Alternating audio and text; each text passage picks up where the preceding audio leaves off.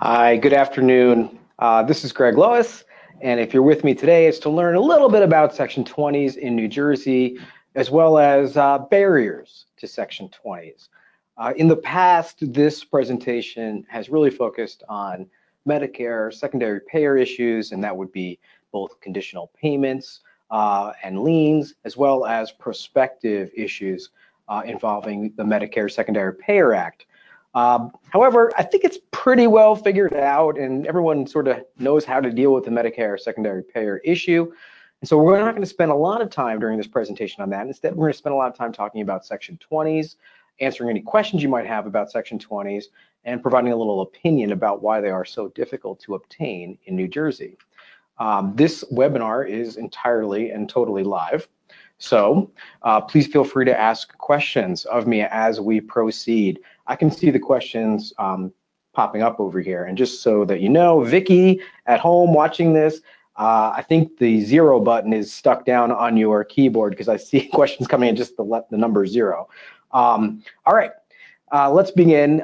Anyway, type in your questions. I can see them as we go. You can also send me a little chat that'll pop up. I can't respond to the chats, but I will respond to all of the questions at the end. I'll give you a reminder later. All right. First, sort of the basis of our conversation today is that you have a workers' compensation claim. It's pending in New Jersey, and you want to resolve it. A little later in the discussion, we'll talk about what happens when you have a Medicare red flag in the case. Let's start with talking about briefly what is Section 20 in New Jersey. Section 20 is the reason that I wake up in the morning and handle workers' compensation cases. It's the reason I have this lawyer haircut and put on this lawyer costume and spring out of bed in the morning and go to work on behalf of my clients. A Section 20 is what I am trying to attain in most of their cases. Statistically, 1/3 of all cases filed in the New Jersey Workers' Compensation Court will be dismissed. About 1/3 will settle by way of order approving settlement. That's a settlement pursuant to Section 22. And then about 1/3 are going to resolve by way of a lump sum dismissal via Section 20 of our statute. And you'll hear practitioners use the term Section 20 to describe any lump sum settlement of a case that results in the immediate dismissal of the matter with no potential for that petitioner to come back before the court and seek future benefits. And that's really what we're going to focus on today. Section 20 is not available in every case. So let's talk a little bit about that. First, it is a lump sum payment with no potential future medical exposure, no potential future indemnity exposure. You are not admitting liability when you resolve a case by way of Section 20. In the statute, it specifically states that any amount of money paid pursuant to Section 20 is considered a payment of compensation, but for insurance rating purposes only. You are not admitting liability, exposure, or employment when you make a payment pursuant to Section 20. Of course, this is a full and final settlement. The petitioner cannot reopen this case in the future. A Section 20 cannot be forced. Both parties need to consent to the Section 20, and the statute states that the judge must approve any Section 20 settlement. It doesn't say the judge has to, but any Section 20 settlement needs to be put through on the record before a judge of compensation. I've had clients ask me if we can do an out-of-court Section 20 lump sum dismissal of a case. Unfortunately, that is not possible. Certainly, you can write up papers and use the word Section 20 all over it and exchange them with your adversary and state that you're dismissing the case, but it really has no legal validity unless a judge of compensation has signed that paperwork and approved that on the record. There has to be an issue, a jurisdictional issue, before the workers' compensation judge, or an issue of liability, causal relationship, or dependency, and that's statutorily required.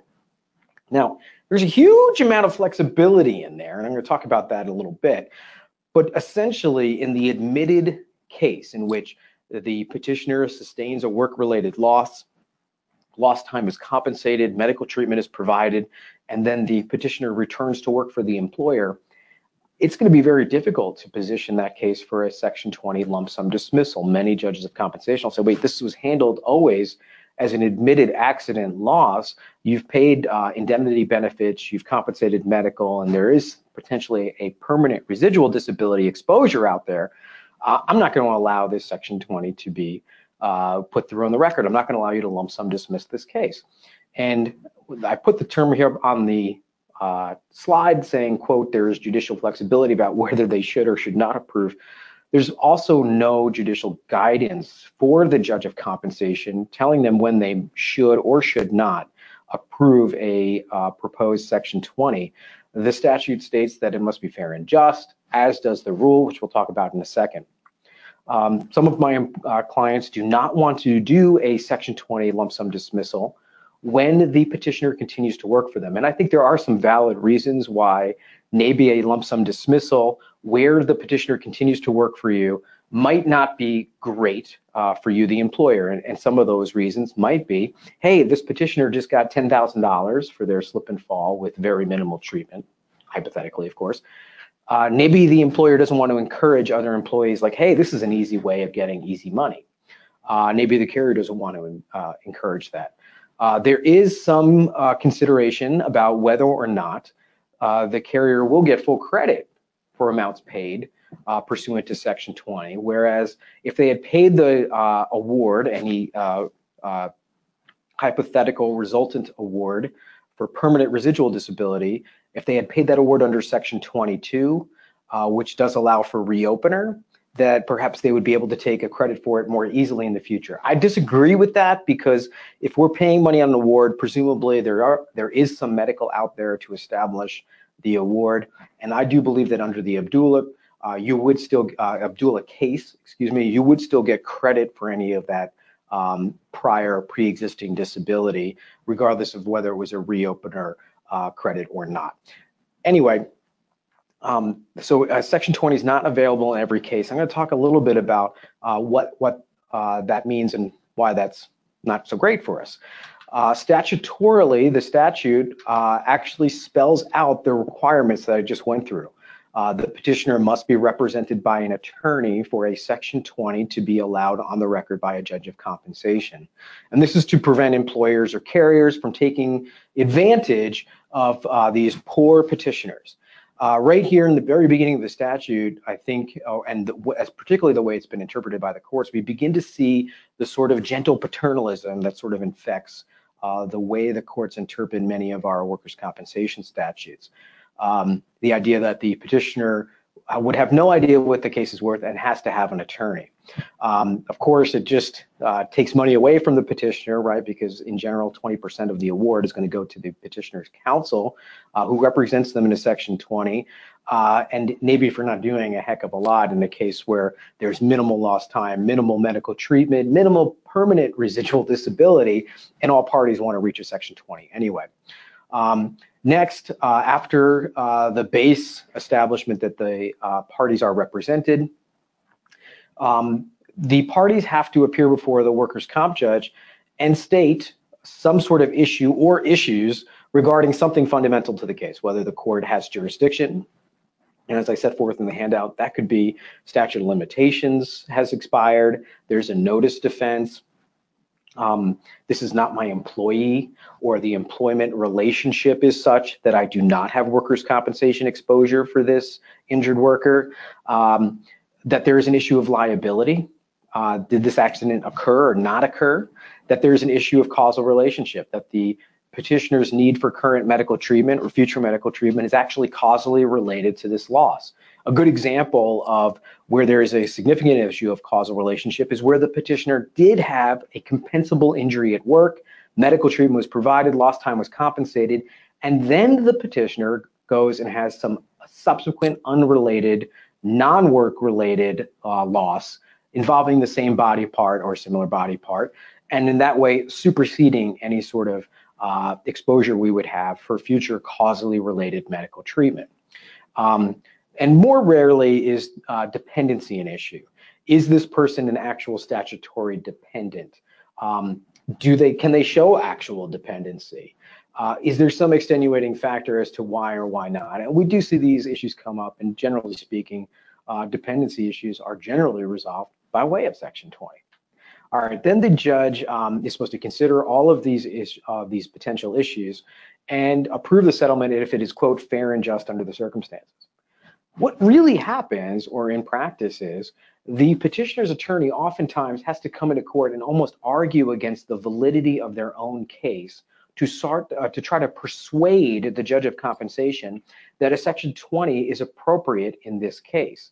It's a crazy situation in which the parties, outside of court generally, have agreed between themselves, hey, this is a case where we all believe it should be a lump sum dismissal. And think about that for a second. Who's in the best position in the world to know whether or not their case should be resolved by way of a lump sum dismissal? Yeah, we're smart as respondents' attorneys, but you know who knows the best as to what their actual medical condition is, the likelihood of them actually needing medical treatment in the future, and any other factors that could affect the overall compensation in their case? Well, I believe that's the petitioner, right? They know how legit their injuries are. They know if they were going to the doctor and just stringing this thing out or if they really are significantly injured. They know that if they're going to have that need or want medical treatment going forward into the future. And they may know things that we don't know, such as, hey, by the way, the whole time I was out on temporary total disability, I was actually working, or I'm jet skiing on the weekends. You know, they know a lot about their activities of daily living and other activities which would absolutely affect the compensability of the permanent residual disability in their case and perhaps the underlying compensability of the case.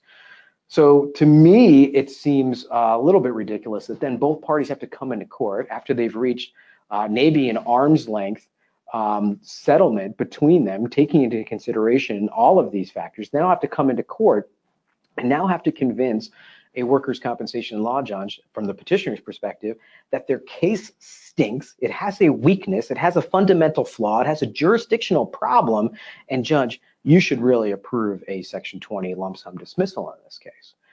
Think about the position that places the petitioner's attorney into vis-a-vis their own client, in which when they go into chambers and discuss this potential settlement, they have to point out the infirmity of their own case to convince the workers' compensation law judge that the judge should approve it. Now, just putting on my New York workers' compensation hat on, because I can never really truly take it off, in New York, there's a section in the statute called Section 32, which allows for a lump sum dismissal. Let me tell you something, the workers' compensation law judges do not care about the motivation of the parties in reaching a Section 32, and they really do not care very much at all about the infirmities of the petitioner's case or the claimant's case.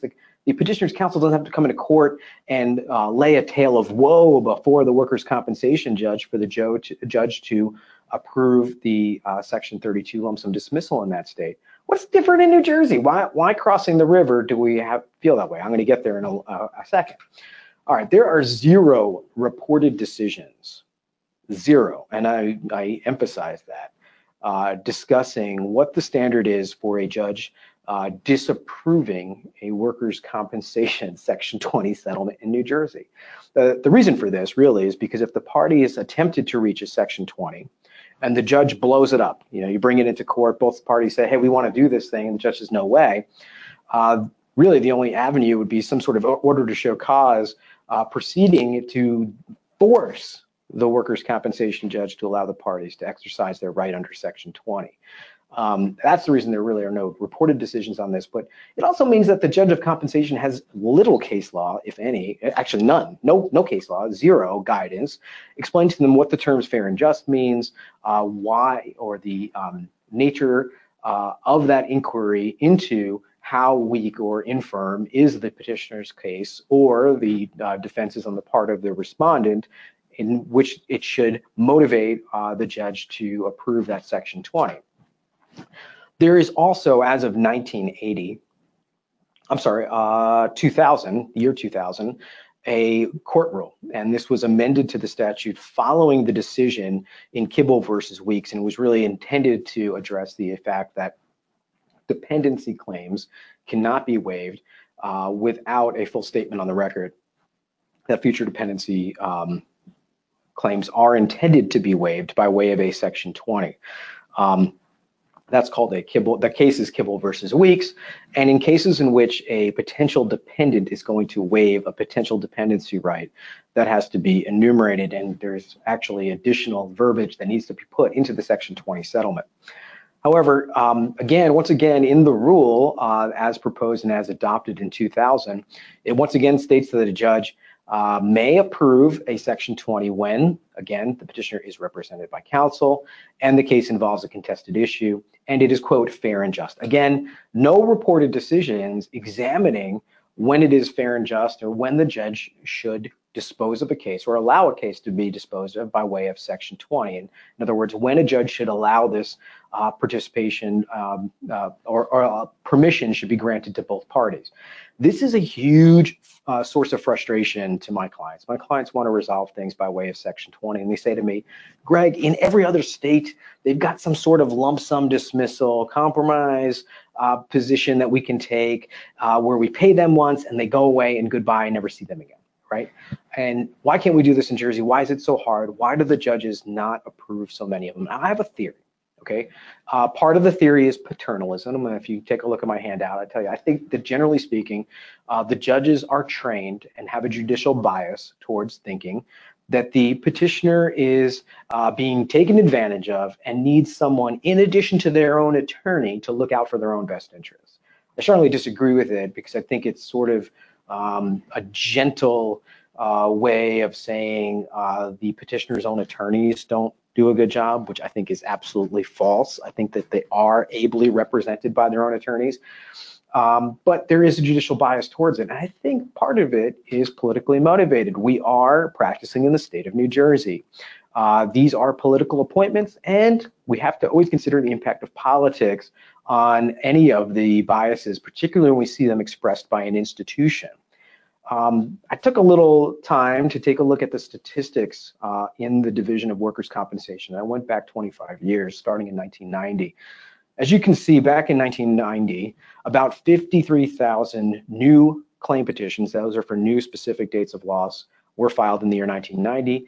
And a very small percentage, only about 2% or so, were reopeners, 2,300 reopeners. So back in 1990, about 55,000 new claims and a small percentage of them are reopeners. What we've seen over time is the number of claim petitions in New Jersey has trended down, and it's been just a real slow trend over the last 25 years, and now they hover at right around 34,000, 35,000 per year. And in fact, if you go back to 2006, and then go forward, it's like 34,000, 35,000 new claim petitions a year. But what has changed is the number of reopeners has increased. In fact, it's tripled in that same time period. And this is because there's sort of a tacit understanding in the bench and the bar in New Jersey, and that is this. The first time you bring your admitted compensable case to workers' compensation court in New Jersey, it's unlikely that you're going to be approved for a Section 20 lump sum dismissal at that time. It's much more likely that even if the parties want a Section 20, the judge will disapprove it, and instead the parties will resolve the matter by way of Section 22, which is an order approving settlement. Then the matter will be reopened, and generally speaking, they are reopened. Something like a third of those claims that are closed by way of Section 22 are reopened within the statutory two-year time period. And then those matters are resolved by way of Section 20.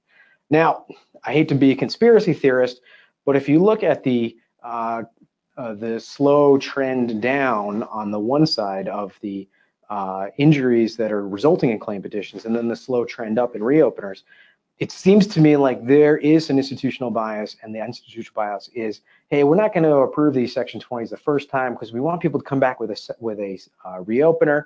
It puts a little volume into the system, and it provides some justification for the Division of Workers' Compensation to exist and to continue to have as many employees as it did back then. And in fact, its budget is higher, certainly, than it was in 1990. And I did put the statistics about that in the handout that we've provided for today, which you can download as we go along here today.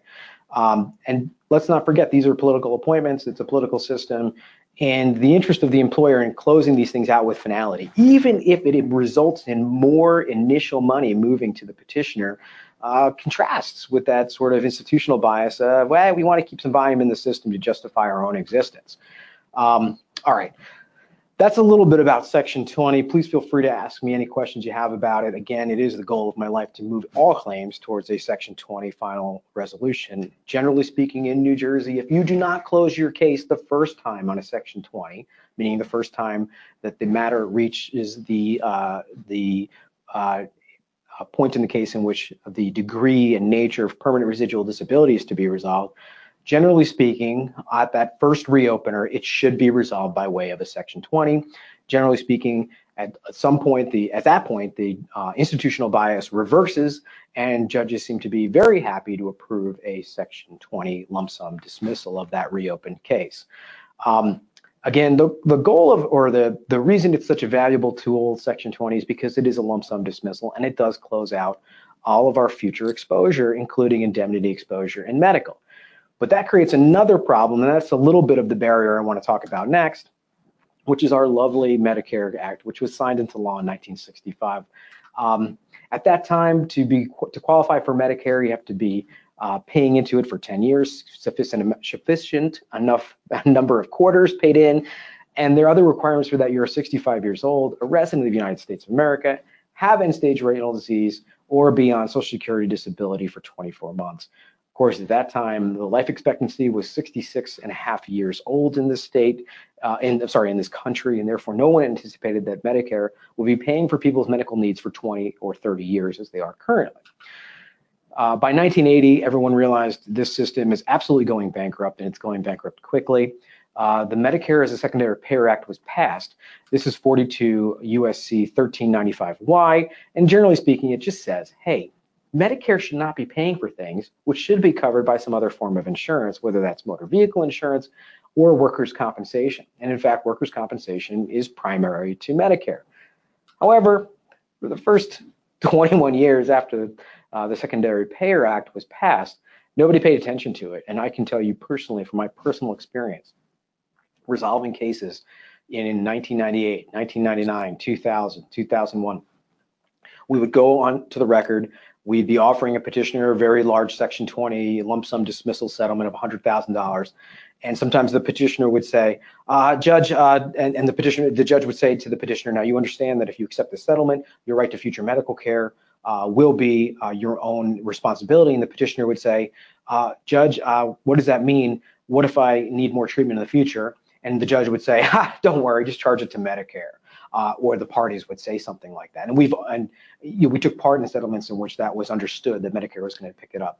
In 2001, Medicare signaled that they're going to start to really be enforcing their secondary payer status and requiring that workers' compensation carriers and policies really take care of these people going forward. And that if we were settling cases that way, by way of a lump sum dismissal and not taking Medicare's future medical exposure into account, we're going to be in trouble. Why do we care about this? Well, the law says that they can collect double damages against us if we are purposefully moving money into Medicare's exposure bucket and out of ours, okay? Also, the beneficiary will get a termination notice, and they'll have their benefits offset until the secondary payer either lien is reimbursed or future medicals come out. What do you think is going to happen then? I think the claimant who's having their benefits stopped or suspended and their income deducted is going to bring a lawsuit against somebody, and guess who they're going to name? Everybody involved in that workers' compensation settlement. They're going to say, you didn't tell me. So now when we do believe that there is an opportunity for Medicare to have a future in the case or current interest, we have to take it into account. Now, this delays and slows down our Section 20 resolutions. We have to consider two things. First, whether or not there has been a lien, or we have to make a future allocation. Now, the lien essentially means that Medicare paid for something they shouldn't have, right? We've gone and resolved the case by way of Section 20, and sometime either during the case, either on its own, Medicare sends a notice to the party saying, hey, we paid for something you should have paid for. These are called conditional payments, or we've requested a conditional payment ledger from Medicare, okay, one or the other. They'll send out a wonderful little letter saying, hey, I think you owe all this stuff to me, and at the time we resolve this case by way of Section 20, we have to have a plan in place to resolve those outstanding lien payments. Sometimes we'll go through the spreadsheet that Medicare will provide us, and we'll say, hey, wait a second, this is for pneumonia, this is treatment for a root canal you had, there'll be some other medical care on there that we know is not related to the workers' compensation case. And so we'll communicate with Medicare and say, listen, that's not part of your actual lien in this workers' comp case. That's got nothing to do with us. That's out of here. But the other ones that are related, and usually it'll be an ICD code or CPT code that matches the body part, and the type of treatment that is being provided in our workers' comp case. At the time of resolution of our Section 20, we will have to make that conditional payment made whole, and that will usually be reimbursing Medicare. All right, what about Medicare's future exposure? Medicare will require us, this is again pure compliance work, to make sure that we do a set aside to consider its future interest. There are some two red times when you have to be considerate of this. Number one, the petitioners are already entitled to Medicare, meaning they've been on Social Security for 2 years, they're over 65, they have end-stage renal disease, or otherwise classified as someone who we think is going to be Medicare entitled already, or the settlement is over $250,000 and we believe they may have a reasonable expectation to Medicare entitlement in the future. Eligible is very easy, just meets any one of these criteria that I've already been through. Reasonable expectation means that within 30 months of the workers' compensation settlement, that they are going to be entitled to Medicare. And what does that mean? How do we know that? Well, we'll know their age. Hopefully we know their date of birth at the time we're settling the workers' compensation case. We can also look at the other sort of comorbidities. Hey, is this person have end-stage renal disease? Is this the type of person who we think is going to be Medicare entitled soon? Have they already applied for Social Security disability and been denied? Have they applied for Social Security disability and it's pending? Have they been denied it and appealed that denial? So those are all the sort of situations where we would want to look at whether or not they have a reasonable expectation of becoming entitled within that 2.5 year period. All right, Medicare is going to respond one of two ways when we communicate with them. They'll always come back to you and give you a conditional payment lien if the claimant is already Medicare entitled and Medicare believes that they have been using their Medicare card to get services, to get medical treatment, which really should have been related to the workers' compensation case. There is a current review threshold for the future allocations, and that future allocation threshold is $25,000. If the workers' compensation settlement is below that, Medicare really won't review it and give you back a letter saying, good, you guys are good to go and we're happy with this amount of allocation. They will send consent letters though if the threshold is met. Unfortunately, Medicare issues will sometimes destroy our opportunity to resolve a case by way of Section 20.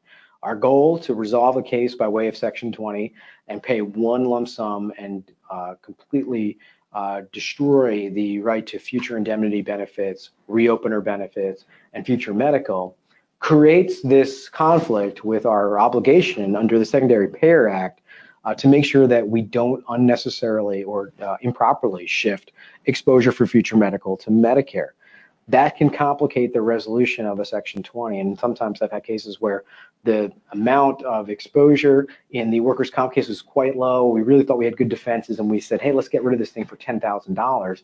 Medicare comes back and says, well, great, this person's Medicare entitled for this exact same condition. It's a low back sprain, and we think there's going to be $100,000 in future medicals that you need to set aside. All of a sudden, this very small, de minimis $10,000 Section 20, here's your money, go away, never come back money, turns into $10,000 plus $100,000, and it destroys the viability of that settlement. All right, that's a little bit of an overview of workers' compensation settlements under Section 20 and the barriers to them. Let me see if there's any questions here besides the Vicky questions that I talked about before, where it was just, I think someone was maybe put their coffee cup down on their keyboard. All right, here we go. Adria says, I'm hearing a terrible echo. Okay, sorry about that. Okay, Jim asked the questions. Any judges ordering carriers to pay for medical treatment? Medical marijuana, anything new on this topic? Okay, a little bit off topic, but so far in New Jersey, although we do expect this to change very, very, very soon with the swearing in of our new Governor Murphy, no, there is no medical marijuana being provided under our Workers' Compensation Act right now.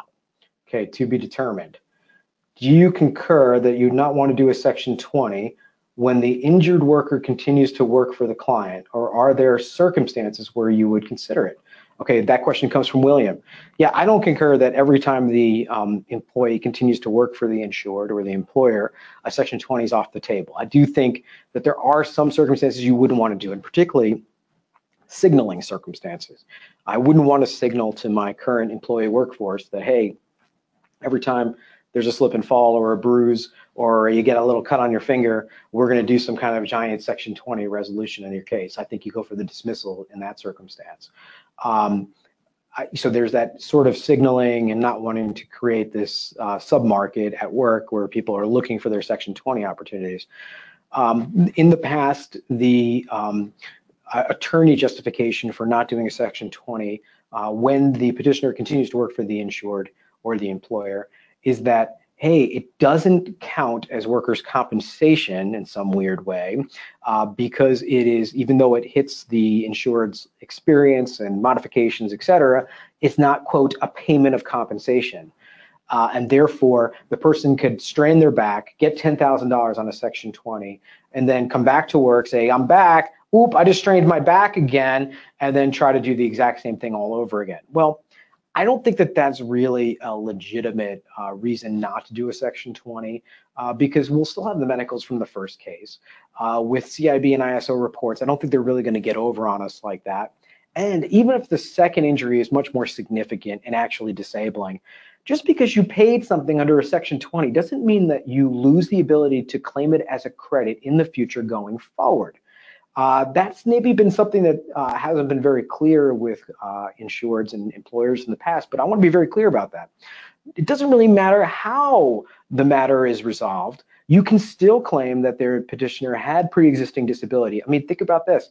We claim a credit for pre-existing disability for injuries that occurred in other states, for injuries that occurred in the distant past, and for injuries that did not relate to any kind of work-related accident. Remember, in New Jersey, I don't have to demonstrate that the petitioners had an impact on their ability to earn a living or wage capacity. I just have to prove that they had a medical injury and an impairment of some kind at some time that they sought treatment for. That's it.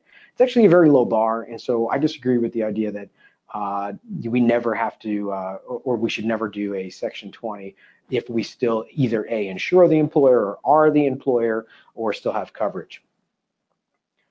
All right, Denise asked the question, can you resolve a claim in court without a Medicare set-aside allocation letter if you have requested the allocation and will reimburse what is due in the future anyway? Sometimes it takes a long time to get info from Medicare. So what you're saying is essentially close a case by way of a Section 20 and state, hey, I just want to make sure that we're talking about the same thing. You mean the CMS approval letter. She then added a little section. I meant CMS letter, not the set-aside allocation. Yeah, you don't have to get their approval. You can roll the dice a little bit. And frankly, I think it's a very low risk rolling of the dice. Remember, this is just pure compliance here to say, hey, look, I don't have a Medicare approval letter, but I do have a set aside allocation that I obtained from a vendor or I created myself or my attorney came up with. We think this adequately reflects Medicare's future interest in this case, and that's what we're going to set aside. Yeah, I'm comfortable with that. The second step where Medicare will write a little note saying we've reviewed this and we think this amount adequately considers Medicare's interest. That's great. That's an extra piece of insurance. You can sleep better at night maybe having that, but it's absolutely not necessary. Okay. Although I'll make this point though, some workers' compensation judges may not want to do a Section 20 where that Medicare allocation approval letter has not come through. So that's a consideration. All right, I hope everybody following along learned a little bit about Section 20 and a little bit about Medicare. Feel free to email me any questions you may have. I hope everybody that's watching already has copies of my New Jersey handbook. Please let me know if you don't. I'll be happy to get one in the mail to you. Our webinar series is every fourth Monday of the month. Next month, we'll be talking about reopeners and appeals, one of my favorite topics in New Jersey, and we'll do a little bit of review of the new appellate case law. Thank you for joining us here today. I hope you have a wonderful week. See you soon.